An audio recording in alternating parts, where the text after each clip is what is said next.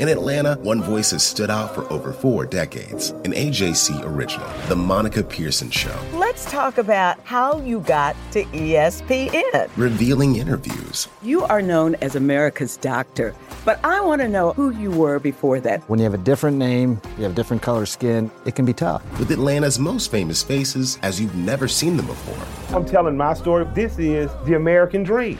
The Monica Pearson Show streaming now on AJC.com. This is D. Orlando Ledbetter of the Atlanta Journal Constitution, here with the latest episode of the Bowtie Chronicles podcast. Everything you need to know about the Atlanta Falcons. The 9 and 5 Atlanta Falcons will host the Carolina Panthers 11 and 4 at 4:25 p.m. on Sunday at the Mercedes-Benz Stadium. Please note the time change. The game is not at 1 p.m. It has been moved. It's been flexed by the NFL to 4:25 p.m. Before we get into the Panthers and wrap up with some Falcon matters, we're going to talk to um, Vic Beasley and Deion Jones on the state of the team here. You can tell this was right after the Saints game, and the guys were still a little bit stunned about what happened. While they were pleased with how the defense played, the offense really didn't carry their load against the Saints.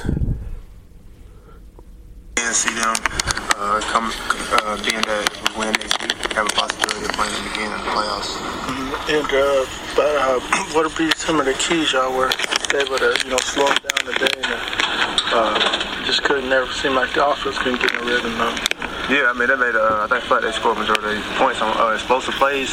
Uh, for the most part, I think we did uh, well against the run game. And, um, you know, uh, got uh, the ball back to our offense. You know, offense uh, wasn't able to get it into the end zone like they wanted to, but, you know, um, just gonna go back to the drawing board and try to correct those things. Who's the mood of the guys like? Uh, I know y'all wanted this game. Oh yeah, you know, understand. We understood what was at stake. You know, a chance to uh, solidify a spot in the playoffs. So uh, we wasn't able, unable to do that. So we look forward to uh, going against Carolina now. Is that motivation that y'all might you know, might be right back here in a couple weeks?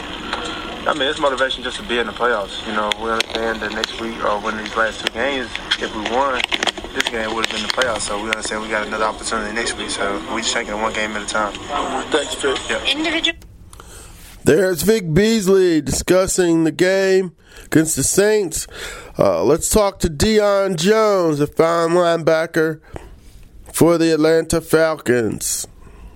Y'all try to move into uh, move on to this next game with a lot on the line, playoffs and uh, so forth. Everything's pretty much playoffs from here now. Uh, treat like every other week. Uh, go out there, go through our process. Uh, don't make things up, and uh, put this game behind us, and let's move forward. Mm, were you, was this uncharacteristic of how you all, you know, in a big game played? I can hear you. Was this uncharacteristic of how you all have uh, handled other big games? Uh, nah, um, I feel like everyone, you know, think we stay to our process, and um, guys still fought to the end, and uh, things just just happen our way, uh, and we just gotta just keep fighting, and, you know, till the till the clock hits all zeros. Thanks, Jim. Thanks. Yeah, Deion had that big interception there at the start of the third quarter. Got the team down to the one yard line. It was 13 0 at the time. Man, if they could have punched that in, it's 13 to 7. Uh, but they get the Freeman fumble there. So, um, you know, Deion did his job and uh, the offense didn't. It was bad and don't need to go over all the penalties, which were quite disturbing for the 15th uh, week of the season, 15th game. But I'm sure the coaches will get that rectified, and they certainly have their attention here going into week 16 against the Carolina Panthers. The Panthers, we know what the deal is. There's no no drama about what the Falcons are going to face. They don't have to study up all night about it. They know what it is. Westlake High's Cam Newton's coming to town, and uh, he did him in last time up there, rushing for 86 yards. And when they do to beat the Falcons with Newton at the controls, it has more to do with his running than his passing. So he's rushed for 695 yards, six touchdowns. Jonathan Stewart, 680 for six touchdowns. He wasn't a factor in much in the last game, but the rookie was Christian McCaffrey, 111 carries, 421 uh, yards, two touchdowns. But he's also their leading receiver, and I like to see Deion Jones on him, and uh, that should be a good matchup. He's 75 catches, leads the team with 75, 611 yards for five touchdowns. Now you, um, that's a pretty formidable attack up there. Devin Funchess, 61 catches for 792 and seven touchdowns, and uh, Greg Olsen is back. The former Pro Bowl tight end was out with a broken foot in the previous matchup. The 20 to 17 loss on November the 5th, but he's back. He caught three passes against Tampa last week. He's got 16 on the year for 181 and uh, one touchdown. So, you know, stop the run against the Panthers, make Cam beat you and throw, and uh, maybe rush some throws off his back foot. And that's been the formula when the Falcons have beat the Panthers. So the Panthers defense, of course, is led by Luke Kuechly and Thomas Davis, who's back after a suspension for his cheap hit on Davante Adams of the Green Bay Packers. And we know uh, Thomas Davis is one of the, the good guys in the league, but he does have a track record of making some questionable hits. That's why he was originally suspended for two games. Appealed it and got it reduced to one, so he'll be playing on Sunday for defensive coordinator Steve Wilks, who likes to blitz a lot. And so the Falcons will be ready for that. So there are some things about the Carolina Panthers. We'll come back at the end and uh, and look at the top defenses, but we need to talk about the Falcons' offense uh, because it's offline right now, and I think it has something to do with the fact that Matt Ryan had to go against Mike Nolan's defense and against Mike Smith's defense in uh, three the last three games. Mike Nolan's the linebacker coach in uh, New Orleans, but you know him and Glenn Allen, Coach Allen are, are buddies, and uh, you know they, um, you know he's the coordinator, and they knew exactly how to get ready for Matt Ryan and held the Falcons to 331 yards, the third lowest of the season, couple turnovers, a fumble, and an interception. Uh, the Falcons' uh, other low productions were 279 against Seattle and 275 against Dick Zimmer and uh, Coach Mike Zimmer, I'm sorry, and uh, the Minnesota Vikings. Now, just looking at the passing stats, we can tell that there has been a major drop off. Ryan Lasher threw for nearly 5,000 yards, 4,944. 38 touchdowns and seven interceptions. And we see here with uh, one game to go, he's well, he's 1,200 yards off of that. You know, 37, 7, 778. You know, he's got a scratch just to get to a seven consecutive 4,000 yard season. 19 touchdown passes and 12 interceptions after 38 and 7. So Sarkeet, so the passing attack has had a major drop off. I don't know if it's the receivers. I'm sure that'll be broken down. If it's the play calling or it's Matt. Uh, I'm sure they'll look at that over the offseason. I think uh, uh, we'll match up some of the positions and see where the production fell off. I know tight end is not nearly producing as much as it did last year, uh, but that's one thing that we'll study here in the offseason for sure. One of the other things is that, hey, last year we talked about how uh, I think it was a record 13 players caught touchdown passes and this year, it's only been eight players with touchdown passes. So, uh, you know, that's one of the big things that uh, the diversification of the offense is what happened. If you took away Julio, somebody else made a play. If you moved over to, um, you know, Tamme and then Hooper, then the Toilolo, Joshua Perkins, TJ Tialavea, they had like five tight ends catch touchdowns last year. Uh, the running backs were much more dynamic in the attack last year. So we'll study that here. That'll be one of the things we talk about in the offseason is how to get the offense uh, back on track. Certainly, the concussions by Freeman and Coleman have made a factor, but uh, been a factor. But um, you know, it's more uh, some more issues there than meets the eye, not just the numbers. Uh, I think the lack of stretch runs is a factor that helps out the linemen and pass protection. Uh, it's not a, a line built to pass protect, but it, they can protect well off a play action fake, but you have to set it up. With those stretch runs, not all those tosses, they're not the same thing. let's go back to the Panthers game here. We got two top 10 defenses. So we should see some hitting on Sunday. We have two top 10 defenses. That doesn't happen a lot.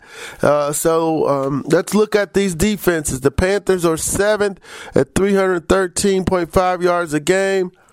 And the Falcons have um, joined them in the top 10 at 323.1. They're ninth. Now, uh, you know, the Falcons. Um, the defense has been much improved, but they haven't joined the lead status because they're not turning folks over at the rate they want to.